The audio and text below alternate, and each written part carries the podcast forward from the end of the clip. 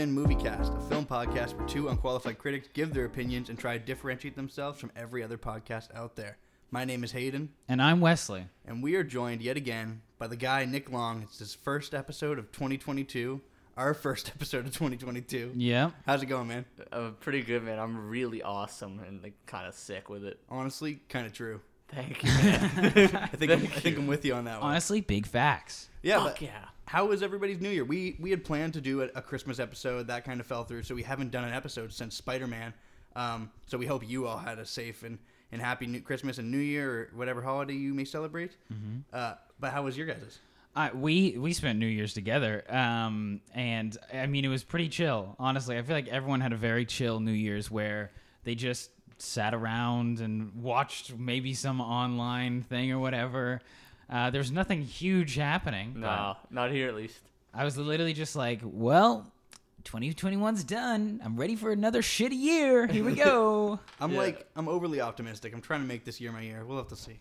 2021 was the worst year of my life, dude. it can't get worse. I swear to God. At this point, we can only go up from here. Yeah, keep honestly. it honest. Uh, So- I didn't yeah. love it. I didn't love it myself either. I, I think the podcast was probably one of the better elements of, of the last year of my Oh life. Oh yeah, man. Yeah, no, I I went to a little get together with my buddy uh, Mike, and uh, we we watched uh, the Family Guy theme song go into uh, 2022. Amazing. Dude, you're starting starting with the greatest vibes. So yeah, right when it goes, happy it's a Family Guy, it's right when it hits zero. Nice. So you know what? I think I'm on a good start at least. Yeah, I go. mean, you know, that's how you set 2022 up to, to be your year. Exactly. Family Guy. Bringing in with songs. Peter Griffin. Exactly. Yeah. And the football headed boy. Yeah. I don't know his name. Yeah, but uh, Christmas was was chill for me this year. Uh, Mm-hmm. New Year's also. I think you know with the new variant, everyone's kind of just having drinks and relaxing and uh, trying to enjoy it in the ways that we can. Yeah. Yeah. But uh, I've been really excited to do this episode. This episode is one of my my favorites just from doing it last year on the pod. It's the top 10 movies. We're going to get into all the movies from 2021 that we really loved. And I was like, all right, we have to hit up a homie. We have to get an extra opinion on there to get some more movies into here. Mm-hmm. Uh, so we have, I've, I've seen all of our lists, great lists. We're going to get right into it. Yeah. But I wanted to talk to you guys first about 2021 in general for film, and what did you think of the movies that came out this year, and what was it like experiencing movies? Because a lot of them came out on streaming, and if you could go see them in mm-hmm. theaters, you were seeing them with like ten other people. Yeah. So like, what what did this what did this year feel like for you with movies? For for me, it was it's kind of interesting because there were a lot of movies this year that I literally had seen trailers for years ago and that had finally come out this year. And a lot of them were like streaming service or things like that. Um, but like overall, as far as movies go, I don't think it was as spectacular or crazy as some of the years before. But we still get did get some pretty good movies, in my opinion. Um, as you'll hear as we get into our lists. Um, but yeah, I feel like it wasn't as spectacular as some of the years before, but we still did get some pretty good movies. Yeah, uh, for me, I, I feel like I just didn't see anything this year because like everything is on streaming. I'm like, oh shit, that movie looks great, and then I'm like, oh, it's on fucking Crave. I don't have that. Right. Like, Yeah. Oh man, that that trailer, that that horror movie just dropped. I was like, oh, it's Prime Video. I don't have that. Right. Like I'm just not willing to, to drop the money for like four or five different streaming services. So Yeah. if it came out on Netflix or Disney Plus, I saw it. If it didn't, I probably didn't. Yeah, Mm-hmm. fair enough. It is like the streaming wars are in full fledged. It's basically just like 15 different ones duking it out with like, oh, we've got the new Adam Sandler movie. Oh yeah, well we just got Cate Blanchett. It's like Yeah. they're just going back and forth trying to see who, who can get the better star and the better celebrity and which name draws uh, more. Yeah. I also found this year I saw a lot of 2020 movies get late releases here because of all the delays. So like in theaters this year, I saw Nomadland and uh, The Sound of Metal. Those are like my two favorite movies I saw in theaters this year, but they were both 2020 releases. Yeah, like Yeah. Nomadland was my number one pick in the, when we did this episode last year. Yeah, that that'd probably be my if if this like that was probably my favorite movie 2020 as well. So it's like if if I had been able to see that on time, then you know it would have been different. Right. I felt like it was very backloaded, I guess. It- yeah, it was. Yeah. There definitely were a lot of limited releases and um, movies that were kind of getting put out into theaters. Like you could only find them at one theater, and you would have to drive like 45 minutes just to see the one showing of this movie.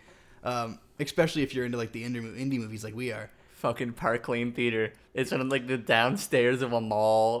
There's there's like six actual showing rooms. Yeah. It, it it has a charm to it, but it's the only place like the French Dispatch, only place you could see that. Yeah. It, it was weird. Same thing with um, what's the movie I'm thinking of right now? Oh, we just saw Tragedy in Macbeth. That was only playing Yep. there as well. Lamb was only there. Yeah, it's weird, man. Minari as well. Like they, what they do with that theater is like, I guess it must just be the one that people go to see their indie movies at because they do not come anywhere else in Nova Scotia. No. Yeah, it's weird. No, but you're definitely right about movies being harder to find and harder to access this year. Like I personally have a list of 120 movies that released this year that I have seen. Jesus. Uh, yeah, it's unhealthy. Um, so I, have seen a lot this year, but that's just because I, I seek it out. You know, like I, I go and look for that stuff, and it's just been weird this year with like advertising. It's like a lot of great stuff has just been swept under the rug because of streaming services, Yeah. and people are just like, didn't hear about this new movie. You know, here's a good example. Nobody went to see The Last Duel, which we will talk about later in this episode with Ben Affleck, Matt Damon. Uh, it's a great movie, and It just is. like it, it's weird that it didn't get any attention until it was on streaming services. I still haven't even seen it, so Yeah, same. Yeah, man. Um, I heard you like gush about it. I but love I love Last Duel. We'll talk about that in this episode. Um, but I just found that to be weird. I, I found this movie year to be like rejuvenating, like because after 2020, which was such a dour and sad year for movies, I found this year to be back in the theater and seeing all these movies that had been delayed for so long to be such a great experience. But there was still a weird feeling to it, where like the movies that I was really excited about, nobody else cared about, and all the movies that everyone was seeing was blockbusters, which no shame to the people who love blockbuster movies. Uh, I do myself, but it just it just feels weird to be now in a movie climate where it's like the new uh, Hugh Jackman movie just bombed. It's like one of the hardest box office failures of all time. It's like, what the fuck is going on? yeah, no, exactly. I think the only time I had a packed theater this year was, ironically, uh, not even watching Spider Man. When I saw Spider Man, I saw like at 11 p.m. Like there was no one else in the theater. It was just me and like my friend group I went with. Uh, it was French Dispatch. That theater was fucking packed. yeah, Only, that theater was full. yeah, only time all year Yeah, I've people- had like a packed theater. People showed up for Wes Anderson this year. Yeah, that was weird because that was my second time seeing it. The first time seeing it, it was only me and my girlfriend and no one else in that theater. Yeah, Really? Oh my goodness. It was like the hype was there for the first showing, and the second showing was just completely dead. yeah, it was funny. That's bizarre. Any consistencies between the movies on your list, and like anything that you noticed about the type of movies that you were feeling and you were watching this year? Honestly, no. No, yours is just kind of random. Mine is mine is fairly random. There's a lot across the board here. I think, yeah, there's not a, really any consistency for me. It's just a lot of like movies where I was like, wow, I watched that and I really felt it. For there's something about it that really just did it for me. Um, so if anything, all of these movies on my list definitely had the wow factor in them. Um, instead of just being like, well, that was a good movie. I'm like, uh, this was really good because of this, this, and this, and I, I really love this thing, you know. So I think it's just the extra wow factor for me is what all these movies have in common. Yeah, something that blew you away. Yeah, exactly. What about you, I, Nick? I think for me, the bottom half of my list is all horror. The middle section is superhero, and then the top is like low budget indie. Um, Amazing. like the three most dog shit genres. No, dude, those are the best genres. they, they, in a way, yes, but they're also like they're my favorite. But like, I have to be like, yeah, some of them are a bit dog shit. They're very oversaturated. Sure, okay. So that's why I think the the median of it is like, all right, they're dog shit, but I think they have the highest potential. Yeah, this was a weird year for horror in regards to like the back half of your list. Like, th- yeah, there's it- some great movies that came out, but I think almost everything horror related except for Halloween Kills, nobody talked about. Hey, shout out, shout out to um Antler for making your top 100, man. Rated number 100. Antler sitting. Is there. that where I put it? Yeah, that movie fucking sucks. That movie was not good. Amazing. Not My good at all. girlfriend loves that movie, and I was like, no. Uh, that movie, like I walked away. I was like, I fell asleep in that movie. I was supposed to be seeing Ghostbusters tonight. I seen that. Oh, nice. I was I was pretty Even more disappointed. pretty devastated. Yeah, it wasn't great at all. No Uh, movie I just remembered. I completely forgot. It was the only. It was the last movie we saw in theaters.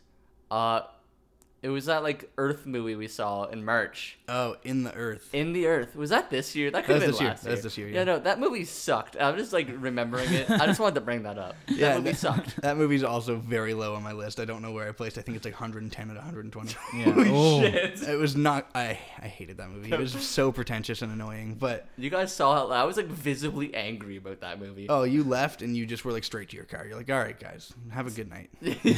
See ya. Uh, but I guess on that note, there's been some rough movies, like you know, Space Jam.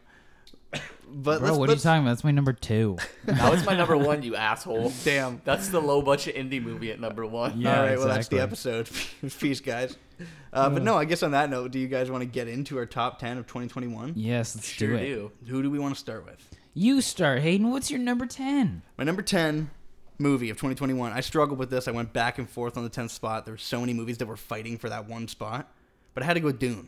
Oh, Um, that movie is just it's such a spectacle, and it's uh, we have a whole episode on this. You can go listen to us talk about Dune, so I'm not going to linger on this one long at all. Um, but th- this movie just was great to go see this in a theater, and after all the hype and expectation that was built up for it, it was magnificent. This movie's transcendent in regards to how it blends um, practical and and digital, mm-hmm. And it's just it sets up a sci-fi universe that I can't wait to see multiple movies in. I hope he makes another movie and then another Dune movie because this world is like Game of Thrones, Star Wars, Lord of the Rings worthy. Like Wow. I, I, I want to see so much more set in this universe, and and I think Denis Villeneuve is the perfect director to bring a, a sci-fi franchise like this to life. I have no experience with Dune. I, I haven't read the books, but I've heard a lot about it, and I from what I've gathered from people who love the books, he he nailed it. He just he perfectly got all the vibes of it, and he's a director that I will always root for and always go see his movies in theaters. So my number ten is Dune. I, I love Dune, and it's a special movie that I, I think uh, everyone should check out. yeah. No, I, I fully agree with everything you just said there. Did Dune make your list? Dune did not make my list. No, I I like Dune. I didn't like it that much, and I feel like I will like it more after the second one comes out. So that's why it didn't make my list uh, this year. Maybe next year Dune Two will make my list, or Yeah. what? In two years from now. Two years, yeah. Um, but hey, we'll see. Uh, but for my number ten, I actually put Luca. Um, it's a beautiful story. I believe we we talked about this one too on one of our episodes. Yeah. Beautiful animated story uh, in this quaint little Italian town. I put it on here because this is like one of the animated movies I haven't watched Encanto yet. Um, but this is one of the animated movies this year that I watched, and it just filled me with so much joy.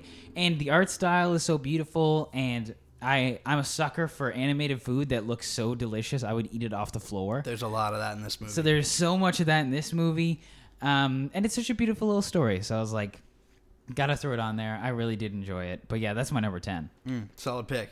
Yeah, I really like both those movies. Luca's kind of like a ocean version of Call Me by Your Name, and uh, Truly. Dune. yeah, I, I, Dune. uh, Ironically, Dune was like my number eleven, and Luca was like my number like twelve or thirteen. Like I really like Oh, both of them, but they both barely missed. Mm-hmm. Um, for me, my number ten is Halloween Kills. Uh, a movie that's objectively definitely worse than both of those. Um, Hundred percent. I just I've never gotten so hype in a movie in a movie theater over like the beginning of a movie because oh, like Absolutely. when he's like absolutely destroying the firefighters, all the kills in that movie, all the gore is amazing, and then you get to like the last fifteen minutes, and I'm just like, this is dog shit. What happened? it mm-hmm. it loses its way with like the the whole mental hospital stuff that they're or not the mental hospital, just the hospital. It's the it's the entire hospital part, and then the ending is like bad. But I just really like like the first forty minutes so much. I think I never talked about this on the pod, but I'm a huge Halloween fan. Yeah. Um, I loved this movie. I'm with you. I think it was such a fun movie because it basically just turned Michael Myers into Jason Voorhees, and that was such a cool thing to see, especially after like the 2018 one where he's he's getting back into it. He's a little more subtle, and in this one he's just so pissed off. He's like, "You guys tried to kill me. I'm Yeah. gonna kill everyone." It was sick. I really like the part where he takes his mask off, he looks in the camera, and he says, "Halloween kills, bitch." And then the credits roll. that definitely happens. Yeah. Everyone Best believe part, me. Best part of the movie. But I, I was I'm literally sitting over here stunned. Like, did that actually happen? oh, that'd be one hell of an ending. yeah, I He like mean, winks. No wonder everyone said it was bad. No, I, I, I did see a lot of people really hated this movie, but I, I'm with you. It didn't make my top ten, but it, I did have a lot of fun with this. yeah, that that takes us to number nine. Let's back around to me. Oh my God. Back god, around, we Hell just do yeah. it circle like this. That's this. how numbers work, baby. Let's go. We're Yeah. here already. All right, I'm gonna pick "Come On, Come On," the Mm. black and white A24 movie directed by Mike Mills, starring Joaquin Phoenix. Uh, this movie was such a delight, and really, uh, I found myself pretty emotional with it a couple times because it's such a simple story, but it's done so well. And my, some of my favorite movies are just simple stories that are executed perfectly. And this movie really doesn't do a lot aside from have uh, Joaquin Phoenix's character, who is the uh, uncle to Woody Norman's character, who is his nephew, and he forms this kind of surrogate father bond with him, where they go. Uh, the the dad of Woody Norman's character is having some sort of a crisis, and uh, is unavailable, unable to be there. So the mom is looking after him. So Joaquin Phoenix takes him to New York and takes him to New Orleans uh, to work with him at, on for his job. Well, not like work with him, but you know what I mean. To be with him while he while he works. Yeah. And I, I just found this movie to be so so charming and so sweet, and the bond that forms between Joaquin Phoenix and Woody Norman is one of those uh, once in a while duos. You know, like those unexpected duos where you take like a award winning actor and a kid who's never had a screen performance ever, Yeah. and the and the chemistry that they bring together, I thought was was insane. And the black and white is just shot beautifully in this movie, and it's just very sweet and very simple, but one that I think everyone should check out. Yeah, I thought the black and white was gonna be a little bit pretentious, but Mm-hmm. it, it- like it really wasn't. I, I just like it was just like a part of the movie. Like it wasn't trying to make a statement like, "Oh, we're cool because we're black and white." It was just this movie happens to be black and white, and it looks really good because of it. Yeah, and I, I just love that this movie also it, it never places kids below us, and it's not like looking down on children. It, it shows, yeah, they're young and they're scared and they don't really know how to control their emotions, but they're also very perceptive and like very sensitive.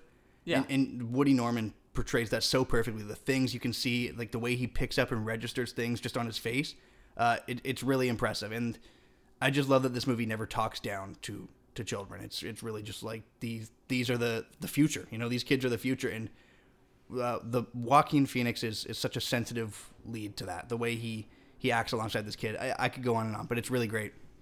I think we can say best child performance in a few years. Ab- Honestly, yeah, it's Like, up it there has to for be. me. Like Alan Kim and Minari. yeah. Uh, for and me, I'd. I'd say like since uh, the kid who played young Shia LaBeouf in uh, Oh yeah, Honey Boy? Honey Boy. called? Noah Honey Jupe Boy, yeah, Honey Honey Boy. Boy, yeah. Mm-hmm. That was crazy, and then like Stevie in mid '90s. Yeah. Yeah, like the other two that come to mind for like amazing. But like I think even this is like better than those two. come on, come on. Is that on your list as well, man? Come on, come on, it's it's it's farther up. Okay, we'll talk further, about it yeah. since it's so high up on your list. I think Yeah, we'll talk about it then. Yeah, we'll Yeah. get to it. I actually have yet to see Come On, Come On, so I, I'll have to watch that. You'll Um, like it a lot. Yeah, But my number nine is actually a movie that I totally forgot was this year and I thought was last year was Nobody. Yeah. Oh, that was That- fun, man. That movie was this year. Um, uh, when we did an episode on Nobody uh, earlier, if you want to check out all that. But uh, I just put this one on my list because the trope of a dude going on a revenge story and beating people up is so overdone these days. Very played out. Yeah. Um, but somehow in this movie, it's done so well and so fresh and new that I just really enjoyed it. Like, it's one of those movies where you're like, ah, Bob Odenkirk, and he's pretty much like the only standout actor other than uh, Christopher Lloyd also being there. But um, you're like, wow, this doesn't seem like anything huge. And then you watch it, and it's actually a good story, and all the combat's really good, and it's just an overall really good movie um, that takes that same boring trope that people are like, ah, dude fights dude, and dude fights and fighting dudes, um, and and just completely uh, does it so well. So I, I put it as number nine on my list. Dope movie, man. Mm-hmm. Uh, top ten bus scenes ever. Yes, Top five bus scenes ever. I have another. I have another one in this list that has a bus scene.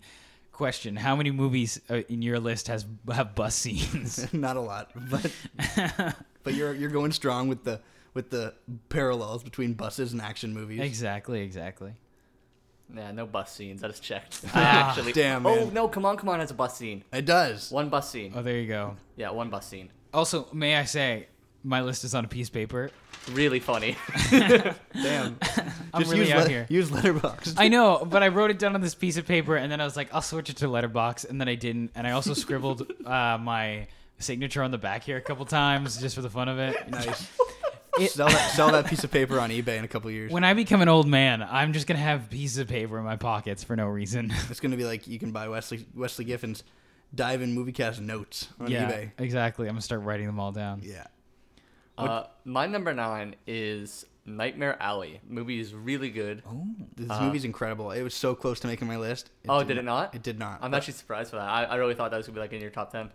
Uh, it's a really good movie about you follow Bradley Cooper after the death of his father, who you find out later is like he's very resentful towards, and he at first comes off as like a normal, well-to-do guy, and then you kind of realize like oh he's a little shady. Like we're following a shady character. Like it's an unreliable protagonist, and then he learns. Uh, tricks of the trade at a carnival, how to read people, how to manipulate them. And he really does become like a grifter, like manipulator, working his way up like society almost. And you get to see the rise and fall of this man. Uh, it's really good. There's some like unexpected gore in this movie that was crazy. Like Yeah. Guillermo del Toro like killed it. Uh, overall, I think this is like a really good watch if you have two and a half hours to spare. And I think that is the worst part of this movie is it didn't need to be two and a half hours. It could have been two hours on the dot, and it probably would have been my top five. There's there's definitely some some clutter in the middle of that movie there that I think could have been removed, but dude, I, I think this movie was was great, and it, it was almost where Dune was. It was almost ten on my list. Okay. Um, it is too long. That is like the, the first thing I'll say about it. But also, Bradley Cooper is at his all-time best. Like he's never had a performance like this. He's I agree. he's insane in this, and all around the cast is really great. Guillermo del Toro has described his movies in the past as like dark fantasies, And this one is like the most dark fantasy, I feel. in a sense. But he said that this one in an interview, he's like, "This is the one movie in my filmography that stands like a sore thumb." Oh, really? Oh, he's like, all my other movies to start, despite being like gory and kind of gross and weird, are kind of optimistic and like hopeful. Yeah, this this one definitely. he's like, this movie is so bleak, and I yes, that is true. There is no happiness in this movie. It is very hopeful. Everyone is awful, um, and I, it's it's it's also great. Like wor- it's so interesting. the worst part is it tricks you into thinking there's hope. Yes, Like there's characters in this movie that are the the beacons of hope, and they don't get their wins. no, and and it, it's a little rough. And I think, I think that's part of the the strengths of this movie. Uh, overall, I think you should definitely check it out. I really like the part where Bradley Cooper looks into the camera and he says, "It's Nightmare Alley." I guess we've ended up on some sort of nightmare alley. He's like, "Geez, this looks like some kind of," and then he like lowers his sunglasses and he says, "Nightmare Alley, bitch." I, I saw this ends. movie. I was the only one in the theater when I saw it. Saw this alone. Really? alone. Nice. Only one in the theater. Um, dude, it was a weird experience. The movie ended, and I out loud I was just like, "What the fuck?" Because it's such a fucked up ending, The ending is actually fucked. and nobody was there in the theater to react with me. So I just kind of stood up and just like looked around. I was like, "All right, well, here we go. I'll leave now." Yep.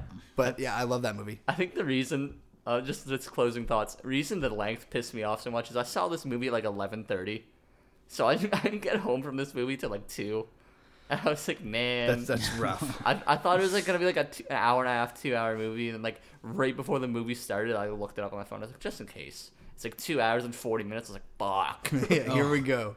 Yeah, I saw this on the opposite hand as you. I saw it at the same time, but in the morning. oh yeah, yeah, oh, yeah. You saw it in the morning. Oh wow. Yeah. Um, so my number eight is one we're going to talk about way later. So I'm pretty much just going to say it, and then we're going to move on. Okay. But no, no, my number eight is Tick Tick Boom. Mm. Uh, Okay. I loved this movie. Andrew Garfield's great. The music great. We gushed about it two weeks ago for like an hour and a half, and you have a lot to say about it. So Yes. we'll just move on from my Tick Tick Boom and Mm-hmm. onto your number eight. My number eight, I, I know you're going to talk about this one later, so I will also just mention this and move on, uh, is French Dispatch. Oh, Uh, yeah. Such a good Wes Anderson film. So cool. Um, I like love the art style, love the story to it all. It's a very mismatched, pieced together story. Um, and yeah, I just really like it. But we'll get more into that later. Yeah, Nick. Well, you have a lot to say. You I love- have to speak about this movie. Yeah. I really. We'll have a whole French Dispatch conversation when we get there. Yeah. Um, my number eight, still on the horror. That's this three out of three so far for me. Is Last Night in Soho. This movie's amazing. This movie is really good. I really like Anya Taylor Joy. Her performance is really good. The main uh, lead's performance is really good. Everything in this movie is just like enjoyable. Every character is likable. Every character you're supposed to not like, you know, is despicable. Yeah, yeah. and, and it's it's just like a movie I can really get absorbed into, and uh, I felt like the scares kind of like got to me uh, towards the end. I felt like the shadow men kept showing up. I was like, all right, fuck off. I'm, these aren't scary. I talked about that. I did a podcast episode with one of uh, the guys from Kyber Culture, a podcast out in LA. Okay. And we, we talked about uh, this movie, and I said that the least effective part of this movie was the shadow ghost figures that started Yeah. showing up towards the middle, uh, third act. But When- I did not like that. When you understood their backstory, and in their final act, where like they show up in the room, Mm-hmm. that was like the only time they were at any point scary. Yeah, the rest it was it. That's definitely the least effective movie. But I feel like the recreation of the '60s here and everything else that it's, really doing good. is so good, man. Edgar Wright is such a good visual filmmaker, and for all the stuff that doesn't fully work with the script here, I feel like all the visual components are are so great that it just outshines all the other stuff. And yeah, yeah. Uh, I don't really have a lot to say about this movie, but I will say the twist is like I didn't see it coming. Like, I, I, I did, but it, it's a good twist. it was like the last. It was like right before the twist happened. I was like, oh my god. I was like, there's no reason for her to have this character interaction unless this is gonna happen. Yeah, This has. To, this is just what's gonna happen. I was like, holy fuck. it's a good movie, man. It's Yeah, a good no- pick. Yeah, I, I really liked it. Uh, my number seven, I said I was going to get back around to it. I'm coming back around to it. My number seven is The Last Duel, directed by Ridley Scott, Ah. featuring an A-list cast. Uh, in the first script written by Ben Affleck and Matt Damon since Good Will Hunting.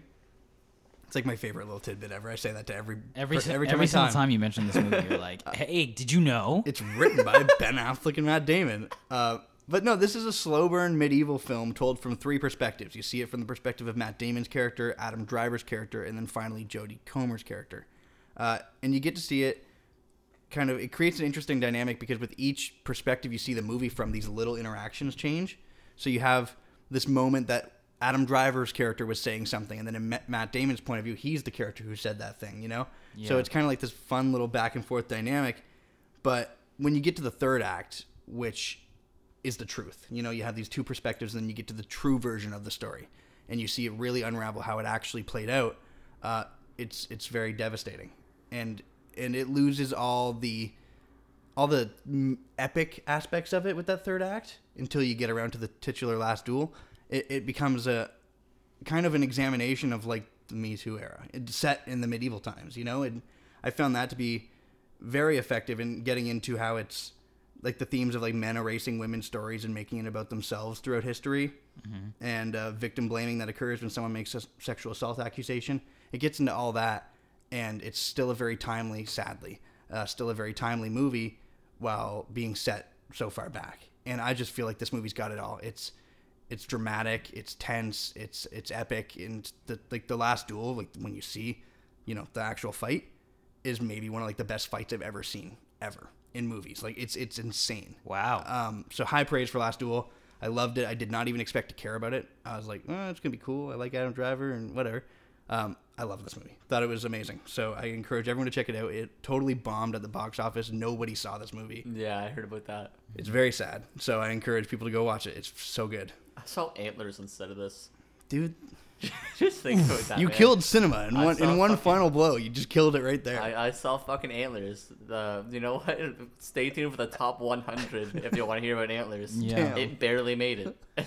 Uh, yeah, man, that's so shameful. You should have gone to see this. This Yeah, is it's great. Fucking sad because I never I never heard anything about the last duel. I just saw like the trailers.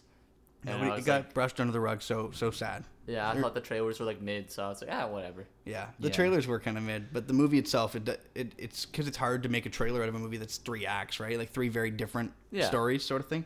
But I thought it was great. Uh, on to you, Wesley. Yeah, I'm actually going to change this at this exact moment. Do I was it up. looking at my list of things, and I want to change this one right now. I had in my number seven, I did have Judas and the Black Messiah, but I'm gonna actually knock it completely out of my list and replace it with Shiva Baby. Mm. I've been thinking about this ever since you mentioned it before we started recording. Um, we we had a whole uh, episode about Shiva Baby with Nick With uh, the man wanna himself, yeah. Check that one out. yeah. But it, I was thinking back about it and thinking about how tense and awkward and invested I felt all at the same time while watching this movie. So I feel like it has to go somewhere on my list because I, I vividly remember watching it and just being so clenched up the entire time, like my entire body. Um, but it gives this insane story of uh, just this girl who gets put in the most awkward situation possible. And if you want to hear more, you can check out our episode, like I said. But yeah, such a good movie, uh, and also the performance from the main actress that I can't remember her name, uh, but very good. I wish I was remembering her name. I'm so close right now, but it, it's not going to come to me. I usually point to Hayden, but I he did he wasn't ready for that one. I wasn't ready. It, it struck me off guard. And you know what? Guess what my number seven is? Is it It- also it's, Shi- Shiva? it's Shiva Baby. it's Shiva Baby. Shiva Baby is great. Shiva Baby is like, it's a very unique experience. Yeah. I feel like nothing is as claustrophobic and like anxiety inducing as Shiva Baby. Like that, that movie made me more, more uncomfortable than any horror movie I saw this year. Uh, and y- yeah, like we like Wesley said, uh, we have a full episode on it. Like Yeah. We got all into it. We talked about it a lot. yeah, it's a it's a really great movie, and I think it has great representation of like bisexuality too, and people that like have imposter syndrome because like she lies about her entire life to everyone in it. Yeah, exactly. Like she has to feel like some sort of imposter at that point, and uh, yeah, I think I think it's great. This movie, I'm, I hate top ten lists. I'm so sad that this movie's not on my list. I like, like, I want it to be, but there's just not enough. Hayden, you asked if we do a top 15, and I said no. You're like, absolutely not. That's too many movies. I'll just do my top 20 on the Dive In Instagram. So go check that Yeah, out if you really want the full scale of what I loved this year. Um, Shiva Baby was so good. I, I, I really did love that movie. One movie knocked it out, um, which love- is actually my next movie.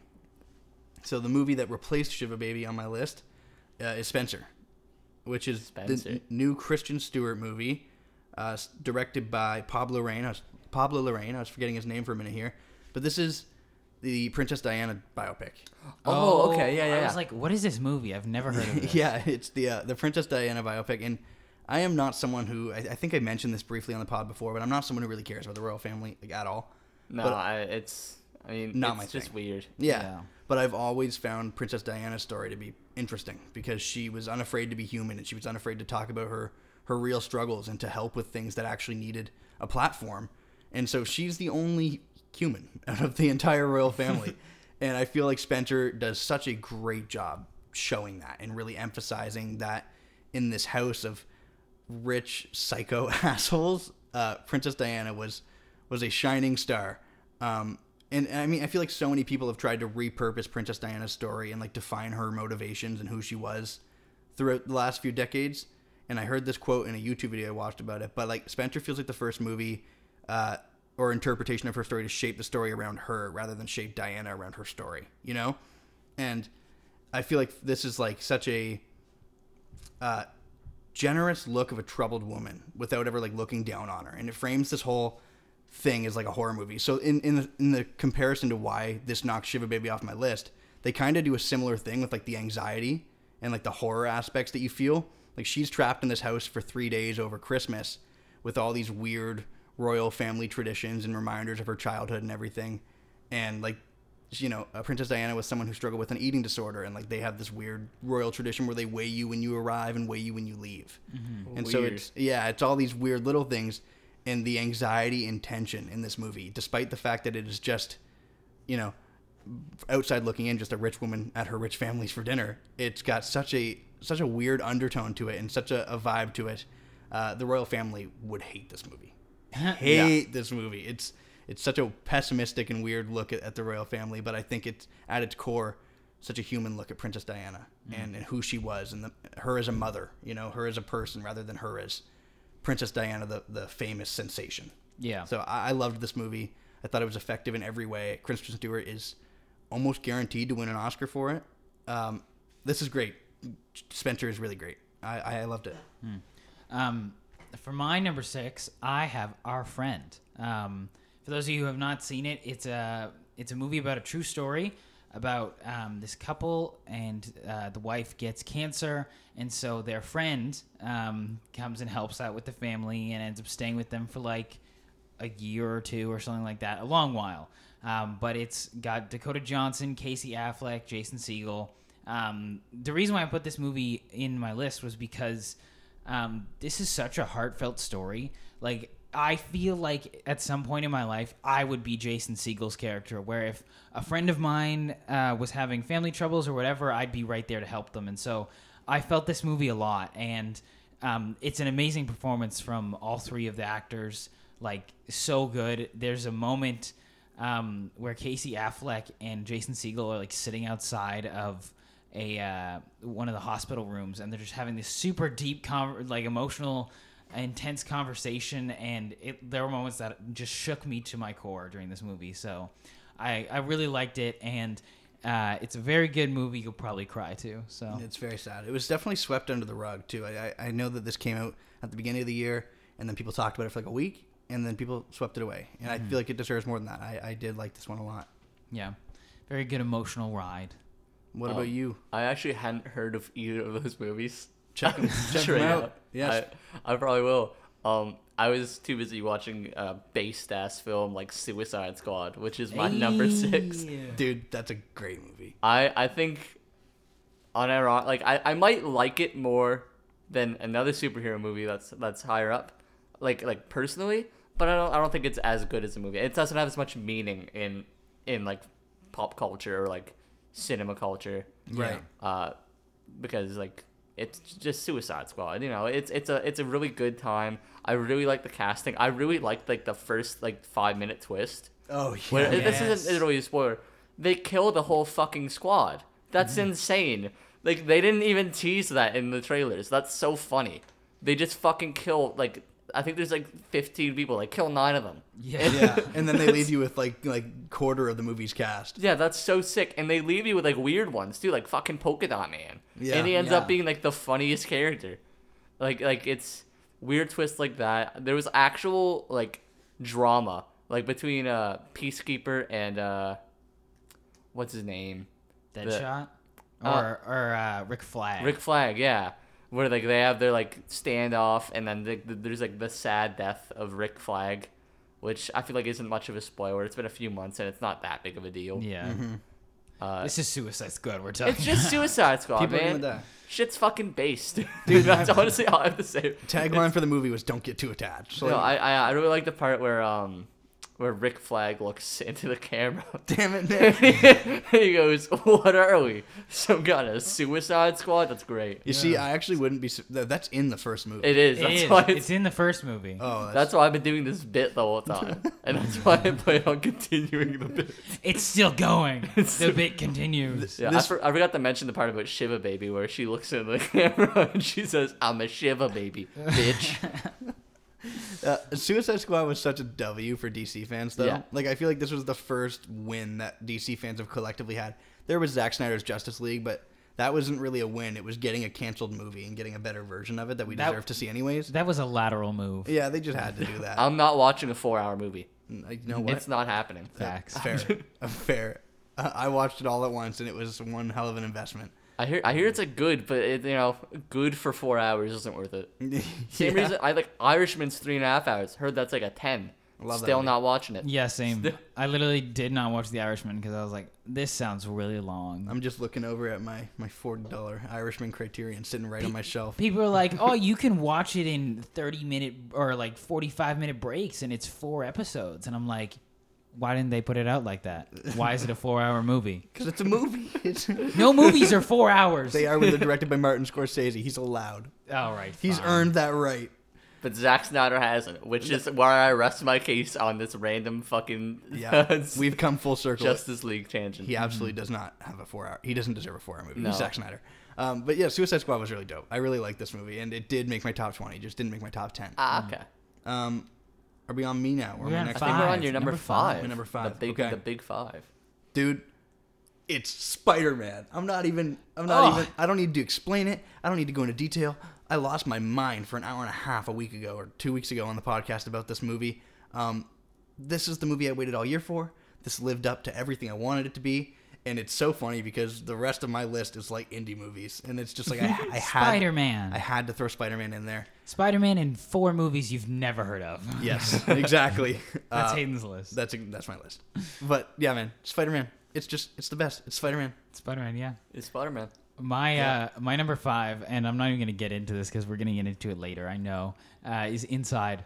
Uh, Inside was my number five. I started this year off not liking Bo Burnham. I'm not gonna lie to you. I started this Really? year off not liking Bo Burnham. Fuck you. I always like that's Bo Burnham comedy right there. I always thought that Bo Burnham's comedy was just stupid because he would sit at a piano and be like, "The world fucking sucks. You're a bitch. Kill your parents." and that's Bo Burnham. you're not wrong Tell me it's not. Kill Um, and so I was always like hating Bo Burnham comedy, and then I watched Inside, and I fell in love with it. Like, it's so cool. The music is so great. It's such a unique idea to do an entire uh, stand-up musical. I guess it's not even really a stand-up show; it's a stand-up musical yeah in one room. Um, so it's it's crazy. It's the most insane performance art. I would like. He looks like he wants to die. Uh, True- and truly. and it's it's very honestly. There were moments where I was just sitting there. I was like, "Are you okay?" Like it's it's very sad at points because you're you just want to give him a hug, but um, it's so awesome, so great. We'll get into it. We'll get all more. into it. I love Inside. We'll talk all about it. Uh, Bo Burnham, kill your parents. Damn. Bo Burnham, man, I love it when he looks in the camera and he says, "Kill your parents," which is a thing he actually Honestly, does. yeah, it's probably in one of his songs. Yeah. Um, so for me, I don't actually have much to say about number five or four, but I'm just gonna stick to number five right now. Spider Man. Yes. Like you said, it's fucking based. It's fucking Spider-Man. Spider Man, dude. There's so many Spider Mans in one movie. How do they even get that many? Yeah. Holy shit! All the Spider-Man. it, it really is like the ending of a cinematic universe in all in like in its own right. Yeah. And I think it is a much watch for anyone who likes Superman or superhero movies, anyone who likes any of the Spider-Man trilogies. Like, if you don't care about the Marvel Cinematic Universe, but you like the Sam Raimi movies, watch it. Yeah. If There's you still a lot to, to get out of it if you just like Spider Man. Yeah, if you just like Andrew Garfield or some shit, just watch it. It's Yeah. a great like you don't have to even know the continuity. They're just it's like it ties everything together really well. It's a great movie on its own. I think that's important. Yeah, I was talking to my uh, aunt and uncle because they went to go see it today, and they were like, "Should we watch the Andrew Garfield Spider Man?" And I was like, "You don't have to." I realize that you don't have to No, watch don't. it. You don't. If you want to get like all the little jokes, yes, you need to watch them. But if you just want to see Andrew Garfield as Spider Man, which he does like so much better in these movies than in the other one, or in this movie and then the other ones, like you I- don't need to watch the. Other I've never seen Amazing Spider-Man 2. yeah, I probably won't. Bad movie. yeah, don't. Yeah, I don't really care. Like, and I also think Lizard sucks in general for like the first and like in the first one. yeah. Like, I feel like if there's any two you can skip, it's the Andrew Garfield ones. Guys, I'm gonna be Yeah. honest. I You just think- have to watch like the Gwen Stacy scene on. yeah. Yeah, that's all you need to see. Guys, I'm gonna be honest. I think Curt Connors. I think he was onto something with that whole plan of turning everyone Lizard into people, lizards. baby. You know, if we were all lizards, we wouldn't have like illnesses and stuff. We would just all be lizards. Yeah, True. exactly. You know, The- Curt Connor's mindset. If we were all lizards, we'd be superior. maybe Kurt Con- maybe Curt Connors was right, guys. The Curt Connors Sigma grind set. Hey, yo, shit. wait, did did lizard people spawn from the Amazing Spider-Man? Uh, I don't think so. Lizard people conspiracy? I'm just kidding. But I want it to. I'm gonna Damn. say it did. Yeah. I'm gonna Kurt- spread that now. Curt Connors went on like Reddit and he was just like, guys, I think Barack Obama. I As think a lizard. I think I'm onto something here. Uh, is, oh, it's back around to me now. yes, okay. number Yes, four. sir. My number four is an absolutely devastating, depressing movie uh, that I just genuinely don't even know if I can ever watch again. But it was so remarkable that I just have to put it up on here. It is called Mass. And I saw this at the Halifax Film Festival in September. This is directed by Fran Kranz, who uh, you might know as Marty from the Cabin in the Woods movies, or from the Cabin in the Woods movie. Oh, what the fuck? Yeah, that's uh, sick. So this is his directorial debut, and this movie is just absolutely tremendous. And there is four lead actors, um, two actors, two actresses, and they are all remarkable. This movie has a interesting way of revealing what has happened in the story prior to the movie beginning, gradually throughout. So like I don't want to get into specifics and ruin it because it does something very interesting uh, with how it plays with that. But these two families essentially have been torn apart from the events in this tragedy that has transpired, and the way this movie um, manages to make an hour and ha- hour and a half of just sadness and like soul wrenching conversation, just super engaging. They literally don't leave the room. This whole movie's set in one room, um, and I just I loved this movie. It's got it, it it breaks you apart and it refuses to put you back together, and it's just like leave, sit on that, you know, like and I I just found the way the way it did it, and it, it's it's a, such a sad movie, but at its core there is this sense of hope and the sense of understanding and compassion to it. Um, yeah, man, just a like a, a really devastating movie. So like, great, get the tear, uh, get the Kleenex, sit down for this one, and just just be ready. But it's very important. Like the message at its core is very important, and the way it handles and talks about that message. uh, I'm just trying so hard not to spoil it, but I just I really think everyone should check this out. Uh, I haven't actually even heard of this movie, but you're selling on selling me on it pretty hard. Actually, Yeah. I'm glad. it sounds really good. I'm glad you should watch it. Where I- can you watch it? Uh, you can rent it. You can spend five dollars. You can get it on any PVOD platform now. Yeah, that brings me back to the problem with 2021 releases. Yeah. It's like you can rent everything. Yeah, they're all hard to find. yeah. Um, my number four, uh, and I'm gonna end up skipping over this anyways because it's Spider-Man: No Way Home. Literally, like Yeah. Spider-Man, th- th- uh, yeah, baby, webs things, so good, so Yeah. fantastic. Just listen to our last episode. We have a lot more passion about this movie on the last episode. Yeah, I I, love- just don't want to get into it. I love it when the three Spider-Mans look at the camera. And you know what and they say, say? No, "There's we no, have way home, bitch." Bitch. I love that. Um, my number four is Lamb. You guys see Lamb? I you know did what? I actually have not seen Lamb yet. Movie's Uh, fucking weird, man. I've- Like I, I really, heard. I on God don't have much to say about it, um, because I can't, I can't even reveal what it's about because that ruins it. If you know what Lamb's about, it kind of ruins it, and I can't talk about any plot details because that'll reveal what it's about. Lamb's just a really fucking weird movie. It was marketed as a horror, which is why I saw it. That's the worst marketing thing I've ever seen in my life. It's not a horror movie. It's not even a thriller. Okay. Like it's not. Nothing scary happens until like the last two minutes. A24 needs to stop doing that. And even then, it's not like scary. Yeah, A24. Here's the A24 problem: get low budget foreign film, market it as a horror, I know. even Because- though that's not like horrifying at all. I felt like I felt the same way with Saint Maud. Only Saint Maud really didn't sit with me well. I didn't like that movie at all. Uh, I know you like you guys like that movie, but I, I liked that movie. I know I know you do. it. hate Lee saying that movie like bugged me. I didn't like it at all. But like Lamb was like the like the first time where like I was like, man, this is literally lying about what this movie's about. yeah, the whole marketing was like a new breed of terror. but it's not scary.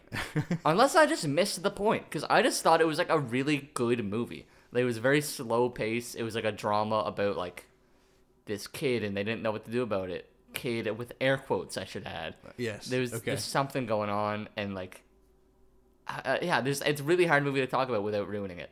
I've been interested in Lamb. Um, I think it just came out to watch at home, so I'm gonna have Oh, to. for real? Okay. I'm gonna yeah. have to check that out now because it's not in theaters anymore. Yeah, you should definitely check that out. That's another one I had to see in Park Lane because it's like the only place that was showing it, Yeah. and it was showing it for two weeks. Wow. Yeah. Just like brief little run. Go to this theater. You can check it out. But yeah, well, yeah, it was right after we got out of the lockdown in June. It was showing it till July.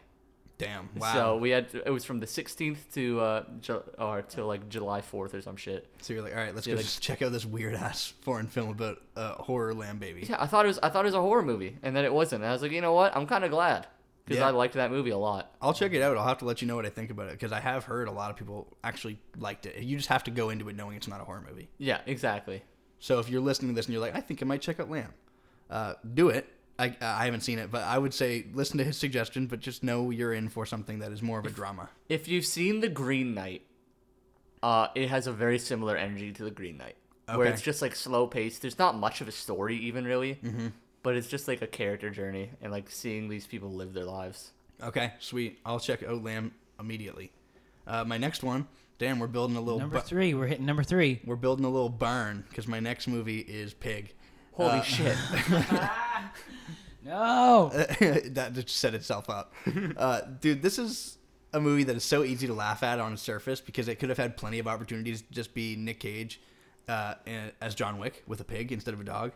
And this movie, once it starts, you immediately discover that you are not in for some action movie or some weird John Wick with Nick Cage, but this is actually a very deep and, and, and sad movie about loving something deeply and how, how people handle grief and loss. Um, it's Nick Cage's best work ever, and a reminder that when he wants to be one of the a great actor, he can turn it on so quickly. Even better than Mandy? Oh yeah, Wow. I think this is easily Nick Cage's best work ever, and it- he's he's so uh, empathetic, and despite the mysterious nature that his character has, like you can really still feel like even though you don't know the details about what have happened to him and everything like that, you can still feel it, you know, just by how he plays that character.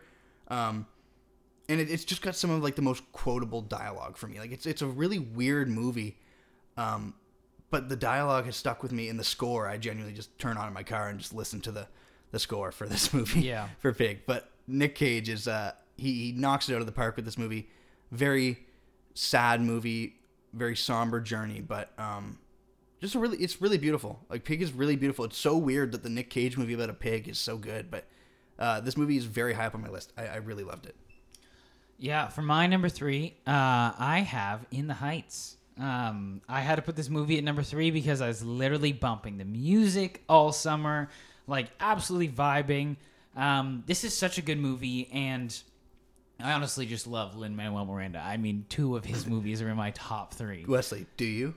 I do I- love. I, don't know. I do love him. Anything that man touches turns to gold. True, actually. Uh, like He's great. He is the only person on this planet who can make a good musical adaptation, in my opinion. Haven't seen uh, um, Are you talking Dear Evan Hansen? No, Steven Oh. Spielberg. Okay, West Side Story. West yeah. Side Story. I haven't seen West Side Story yet. Uh, Very but, good. Very good. Um, yeah, In the Heights is. I love the story. Uh, such great performances from all of these characters, um, and all these actors. Like, the music is fantastic. The the setting of this like small um ta- small town or small section of New York uh, that's just like being taken over, gentrified essentially, um, and the struggle for these people to keep their home and keep their history, but embrace what's coming next is so heartfelt and so amazing and i just absolutely love it. And i mean i think and many people would agree with me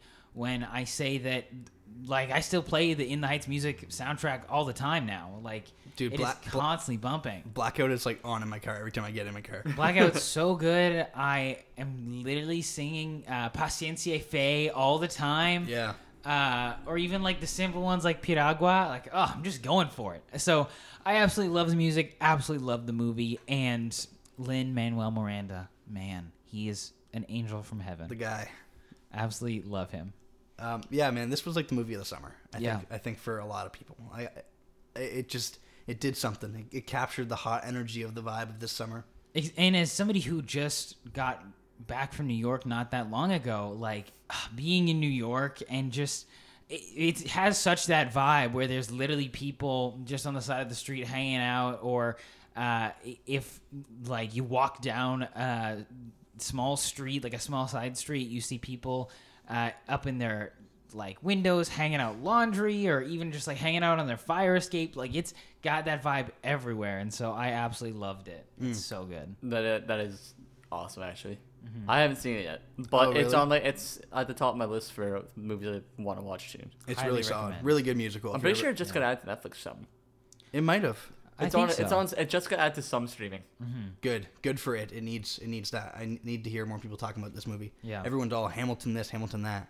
uh, shut up hamilton is overdone We need yeah. we know hamilton already Yeah, we, we know need it. in the heights now Uh, my number three is a movie we already talked about. It's Come On, Come On. I really, really, really like this movie. I actually went in probably with too high of expectations and still like met, got them met.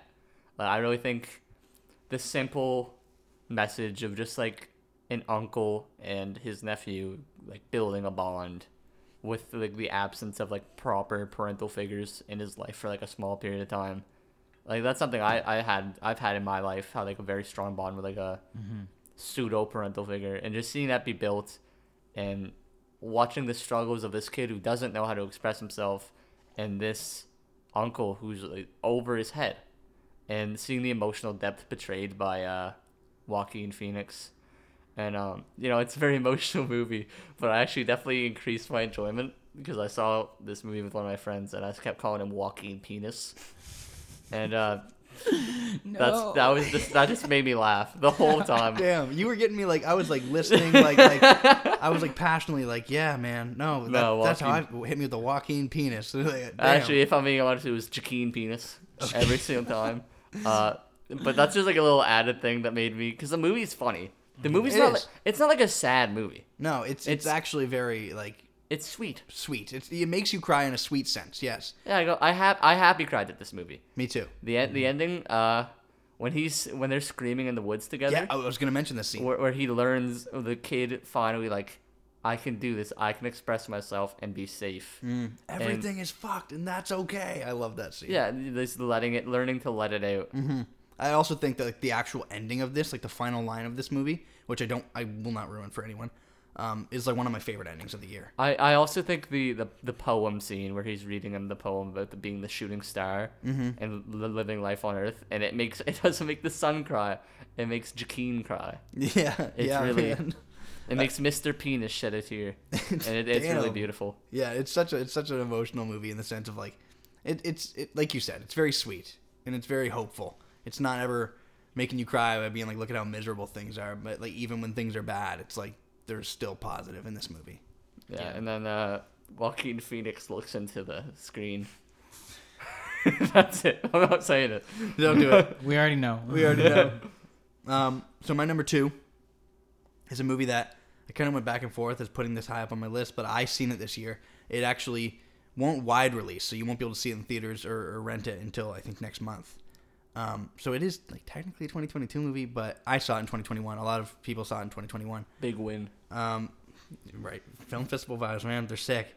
Um, I saw The Worst Person in the World, which is a Norwegian movie that focuses on a girl named Julie, and she is a 30 year old young woman, and it, it follows her life through 12 chapters, and it uses each chapter so effectively to bring you to such a specific moment of her life, and like a very masterful encapsulation of like the human experience. You know, in the sense of where I kind of felt like Waves was that for me a few years ago. Yeah, yeah. I feel like this is like the more now version of it because this character makes so many decisions and mistakes and, and questionable choices throughout the time that you follow her, but she's played so um, empathetically and un- you, you can understand and just follow along and, and tap into this journey with her and understand why she's making these decisions because it, it gets into kind of like what it means to pursue things in life based on passion and feeling rather than like rationality and logic and like the fleeting feeling of your youth and like questioning the actions you've made and where it's landed you in your life.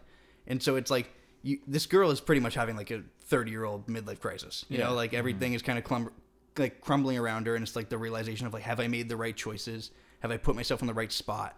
And and it it puts you into 12 different spots in her life where you can see these choices and decisions she makes. And I haven't been so moved by a movie in a in a very long time. Like this is it's funny as fuck, like genuinely hilarious. it's just really funny, um, and also like really sad. Like it has like the dramatic stuff, but blends it with the comedy all throughout. Where it- it's never leaning too hard into being a sad movie or never leaning too hard into a funny movie, but kind of walking the line and just uh, it's it's just very realistic. And I don't know, I, I I found something so great about the lead performance. Like I feel like they easily could remake this movie as they're doing with another round. You know, take this movie and be like, let's cast Anne Hathaway as the lead character here or something.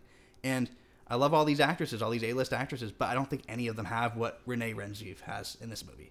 I think she has stumbled upon something that could could build a really great career for her. I, I love this movie. I can't wait to go see it again in theaters. I can't wait to talk to people about it when they've get, gotten to see it. It's remarkable. The worst person in the world.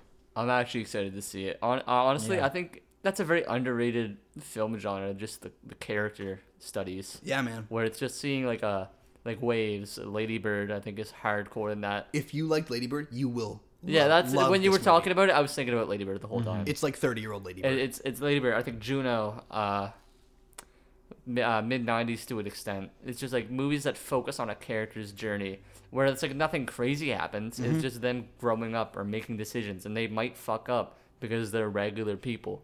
And I think those, I think that's an underrated and my favorite type of movie. yes, absolutely. Uh, man, I can't wait to talk to you guys about this movie. I, I really loved it. I haven't seen it, so. Um, my number two is uh, I now I felt I felt weird putting a superhero movie this high, but I did.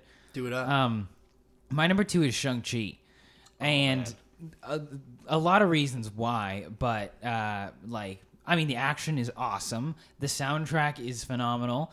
Um, and it's I also just feel like it's the right a step in the right direction for Marvel because I mean every superhero film has the same formula and this one is no different. Uh, that it all just leads to a big bad guy fight at the end. Um, like hero realizes they aren't good enough, needs to get better, big bad guy fight at the end. But this one, it just there's something like there's almost more heart to it, in my opinion, um, where the big bad guy isn't like actually a big bad guy. It's just his dad, and he is like reeling from the loss of his wife, uh, and the he's getting like overtaken by these emotions, and so I thought this movie was so good, it, not only with its uh, like hand to hand combat. Like I watched Black Widow and I was like, yes, hand to hand combat. And then I wa- actually watched it and I was like, oh, it wasn't that good for hand to hand combat. And then this one was like, bah, bah, bah, bah, bah. it was like so good. Yeah. And so I just love this movie. I highly recommend it uh, to everyone if you haven't seen it yet. And it's also just amazing representation for a industry of movies that have just had m- like white guys as the main characters. Yeah. White Uh, guys and Chadwick Boseman. literally so it's it's really good to see some representation here and to just like it, it almost felt like it was a nice t- step away from the classic marvel stuff that's been going on and it was a nice fresh um, like a refresher for me because I was like, wow, I've these superhero stuff. It's really slogging me down because we got so many TV shows and uh, movies and all this stuff from Marvel this year, and so Shang Chi felt like a breath of fresh air for me. I agree. I think Shang Chi was. It takes that formula and that Marvel formula that everyone knows, but it's the best usage of it in a very long time, if Yeah. not since like the original Iron Man. To be like, to be honest with you, like I absolutely love this movie, and I feel like it's so unique, despite Yeah. the fact that it does fall into typical Marvel tendencies at times. It's so good when it's not, Mm-hmm. and when it's standing out on its own.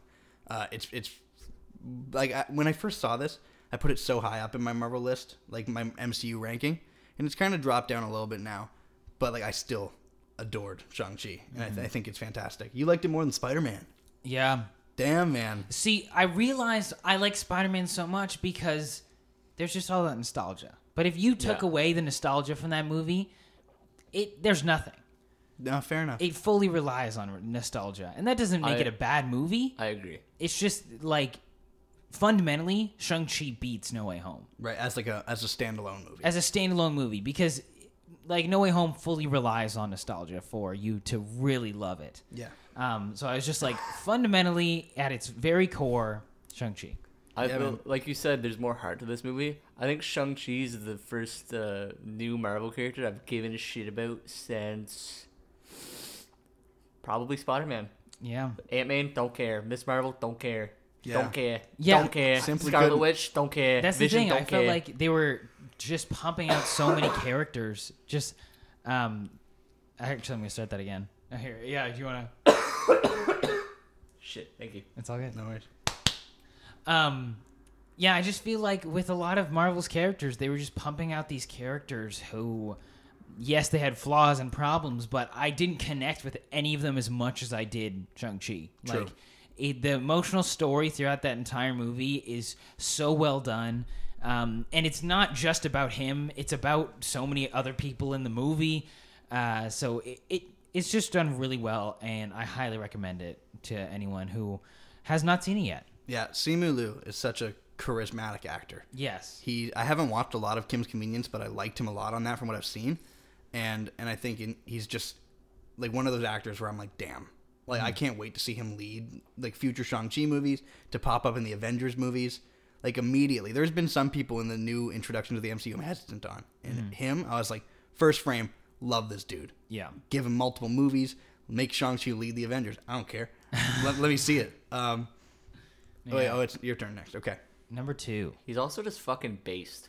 true. He just Facts. is. Yeah. He's just fucking awesome. The He's man best- was in so many stock photos. It's- like, he's the best fight, or he, he- it's the best fights in any of the movies. Yeah. hundred percent. And, and like I will say, any Marvel movie, it's the best. You watch that movie and watch Black Panther, and it's embarrassing. literally, the the great thing about it is the like how much CGI is not used in Yeah. a lot of those fights, and so Yeah, a lot of uh, influence from like the the classic like uh, Jackie Chan stuff, Yeah, and it's really cool to see. A lot of like a lot of physical. also bus scene, Yeah, just bus there's scene, the best bus bus scene. scene, best bus scene, hundred percent. Come full back around. best bus scene. Shang Chi was great. Um, number two, I'm actually gonna toss this to Hayden because my number two is Inside. Oh yeah, My number one is Inside.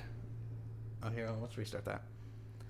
All right, for my number two, uh, I'm actually gonna toss this to Hayden because it's Inside, and I feel like uh, the little guy's got some things to say about this little movie. the little guy. I do. The little guy does have some things to say about this little movie. Um, Inside is one of the most important things to release to me in a while. Um, it completely encapsulated where I was at mentally when it released. I think I was feeling, uh, as Bo would say in this documentary, I was at an ATL, not Atlanta. And, and that's how I was feeling, man. It was it was during the early half of this year where we were going back into lockdown for like the third time, and I was just like mentally kind of broken from it. I was like, I feel like shit these days. Like I'm really like not feeling my best. And then I watched the new Bo Burnham stand up, expecting like Bo Burnham to give me a couple funny little jokes here and there, and he did a complete observation of my psyche. Like it was like he, I completely felt seen and, and understood by like the comedic bits of this as well, but also like the serious, like introspective, like questionings of life that he, he did in this. And I, I've talked so openly about how much I, I love this, but it's barely a movie, but it has to take number one because I was it's the the number one thing that has moved me this year. I, I, I really was affected by it. Uh, for me, the reason it's not number one, which I think I might enjoy it just as much, if not more, than my number one, is because the time it came out, I was like told like, man, if you're not doing well mentally, like don't watch this. Of course I'm fucking not, dude. What do you mean? Like I just graduated, I can't find a job because we're in fucking lockdown for the fifth time. Yeah. Uh, so I didn't watch it for a bit, and then I watched it. I really liked it. Uh, but I find like it's it's a movie or like a show special. I can't just like watch whenever. Like right now, I'd say I'm at my ATL. Like shit's tough right now. Yeah. I don't think I could watch it right now. I think it would be too rough for me. Yeah. So it's not something I can watch whenever. I have to be very specific about when I watch Inside. I can't just be like, "Oh, I'm feeling like oh, I want something funny." Uh, I it's or I'm feeling a little down. I can use a pick me up because it's gonna like put me in a pit far worse. Yeah. yeah it, it really is one of those things where it, it uh, for a lot of people it was like a realization of oh you're not the only one who is absolutely going through it right now yeah, um which is comforting to Yeah, it, yeah it's a comforting to a degree but then Bo Burnham's also like uh, everything's online you can't see anyone your social life sucks uh, all this stuff Yeah. and then it's just a spiral but no I, I had a very similar feeling to it where people were like, "This is probably the most depressing shit I've seen in a while," and I was like, "No, thanks. Yeah. I don't need to watch that right now." And then I did watch it, and I was like, "Yeah, that was sad, but really good." I will say though, like it, it's very depressing, and if you like, if the depressing aspects do uh, get you, or like you know that you struggle with, it, it could be something. But there is like so many genuinely funny moments in this as well that kind of counteract that, yeah, it's a good mix. which is Yeah. why it was such a good encapsulation of my headspace. It's like I wasn't totally miserable. Like there was, I was still living with my friends. I was still like not working, so I was like kind of vibing, mm-hmm. but I also felt like terrible Yeah, like 24 7 so it was like this weird like blend of like there's humor and there's fun moments still but like i'm at an all-time low like i mentally feel like shit i physically feel like shit and yeah i think it goes back to what you guys were saying about like he used this as a way of getting through this pandemic and through the quarantine and it ended up becoming like the number one thing that got other people through the pandemic and quarantine It is. It Yeah. is the anthem I think of the year. yeah absolutely. I think it is the most important thing that came out this year, absolutely and more than Spider Man. I just got it on vinyl. I got the sick. inside soundtrack on vinyl. I I just had to flex a little bit because it's like it's like it's like my favorite possession that I own. I got it the other day and immediately just started listening to it on on vinyl, and it's just really cool to have and like own that in some physical way. Um, I could go on and on about Inside Man, but like I really just think anybody should check this out. And if you like Bo Burnham, this is like his best work ever. It is. Yeah. yeah. It's his most cohesive, like rounded, fully realized work, and Mm-hmm.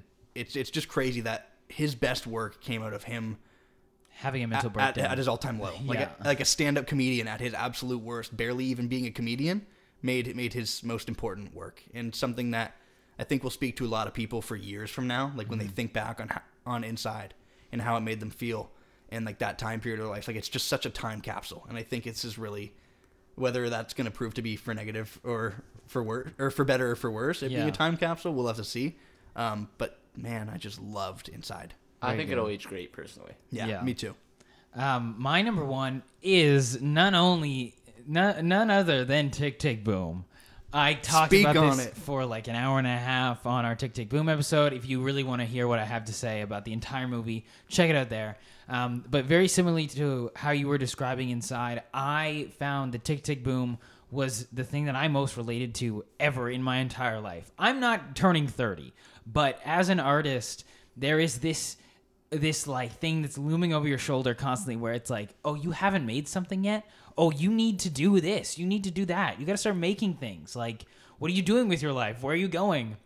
That is a constant ever going thing for me. And uh, as somebody who is about to graduate this year it, i feel that very much where i'm like where am i going? What am i doing? Like where does this go from here? And so seeing um, Tick Tick Boom, it kind of gave me like this new spark of hope where I was like, I could struggle for 10 years just like Jonathan Larson and make nothing of it, but learn something from it. Or maybe I'll make it lucky. I'll have my break. Who knows? But um, regardless of that, it's just such a. Uh, it's such an actor's movie, like hundred Yeah, percent. It's such an actor, writer. It's totally theater kid movie. Um, and I just loved it. The music in it's amazing. Andrew Garfield's phenomenal, and none other than Lin Manuel Miranda directed the thing. So oh shit! Oh, I see. it, I see, see. it. he's out here making gold every single time. Full And circle. So Full circle. And so, uh, yeah, if you want to hear mo- me geek out about it for like an hour and a half, check out that episode. But that, that episode's great because I really just was like totally content to take a backseat to that episode. Fuck Yeah. yeah. Uh, I, I loved seeing your passion for that episode. It was great. I talk for about 80% of that episode. Yeah. fucking, it's fucking awesome. Um, but yeah, highly recommend Tick Tick Boom. It is so good, and I can't stop singing 3090. I will never stop singing 3090.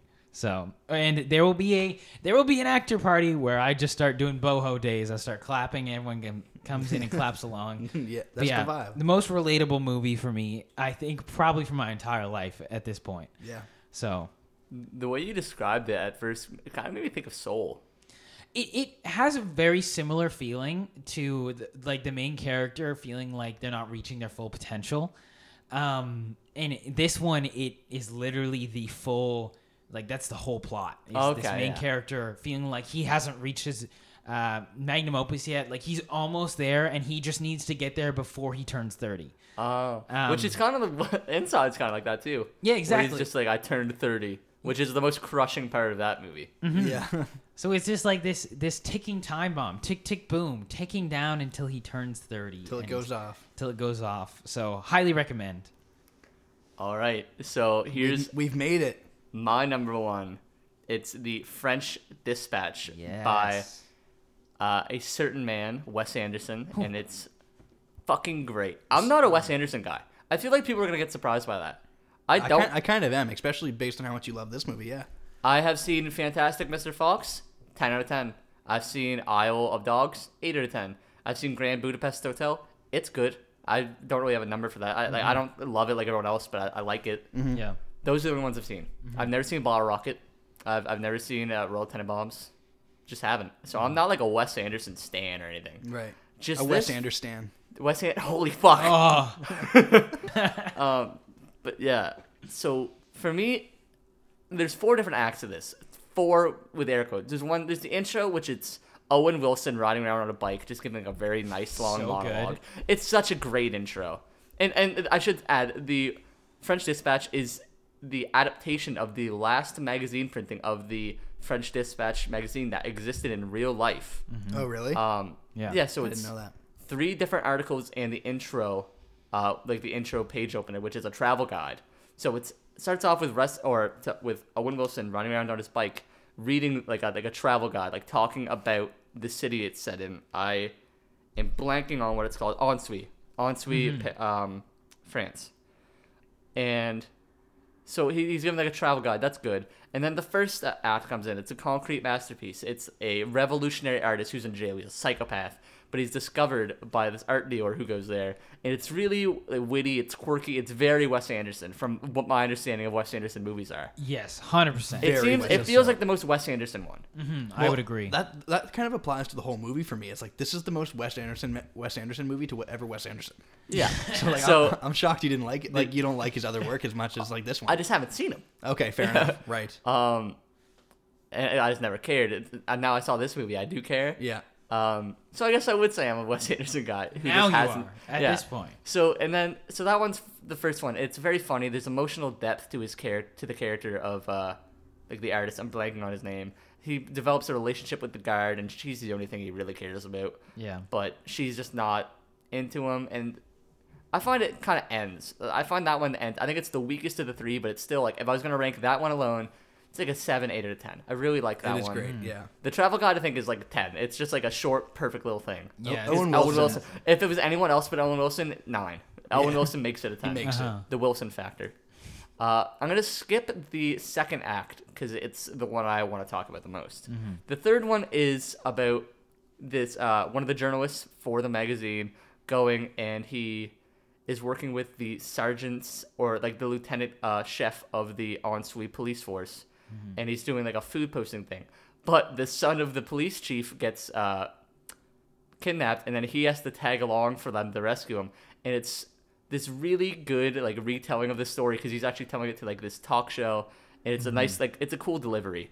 And I should also add for the first act, it's this lady who's trying to sell the art, giving the background of it, which is very cool delivery. All of them have cool delivery yeah to the story. So for this third one, he gets uh, kidnapped and they have to go rescue the chief's son. and it's it's all like this quirky fucking like these villains are super quirky. The main characters are very quirky, and then in the middle of it, it gives a gut punch of like, why do you want to talk about food? And he's like, food's the only thing that's ever been consistent. It's the only friend I've ever had. Mm-hmm. Yeah. Being in a new city, being a gay black man, it's hard to find people. And the only thing that's always there is a waiter waiting to wait for me and a food on the table. Mm-hmm. And you're like, holy fucking shit. No, yeah, Like, I, I do love that story solely. Like one of the big factors of it is it's supposed to be this food column talking about this food, Yeah. but it's a whole other story of just like I don't. I think there's. I think, I think the joke at the end is there's one line written about it, and then it shows the food on screen for like a slideshow while other things are happening. Yeah. like like you weren't even looking at it at the food. Mm-hmm. Um, and then the second one, like the middle act, is the one that fucking gets me, man. Bro, um, power couple Frances McDormand and Timothée Chalamet. What? facts. Yes. Damn. Who would have Yes. thought? So this one is about Lucinda Krementz, who is a, and again another writer for the French Dispatch, and mm-hmm. he she meets up with a young man named Zeffirelli, who is a revolutionary, quote unquote, for the young people in like France. Mm-hmm. And they're starting this revolution, and they honestly forget what it's about. They're just young, they're very hormonal, and and they're angry. They're angry about the system.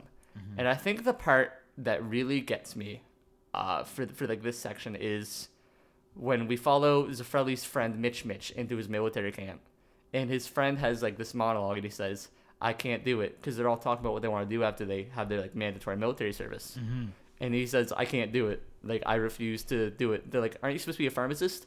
Like I refuse to live for forty more years, uh, nine to five every day, living the life my parents live. I refuse to live in my parents' world. And then he jumps out of the window Yeah. and it's like the darkest shit in the world. Yeah. And it's something I relate to, like, with just like not liking the current system of the world, I guess. And I think I think it's very powerful. And the ending where, uh, like Zeffirelli's ending, when he's like, you, like she's reading the poem after he leaves, or like yeah, it the, the poem's read. It's like the edit to his manifesto. Mm-hmm. It's just a very powerful scene and like a great ending to that act.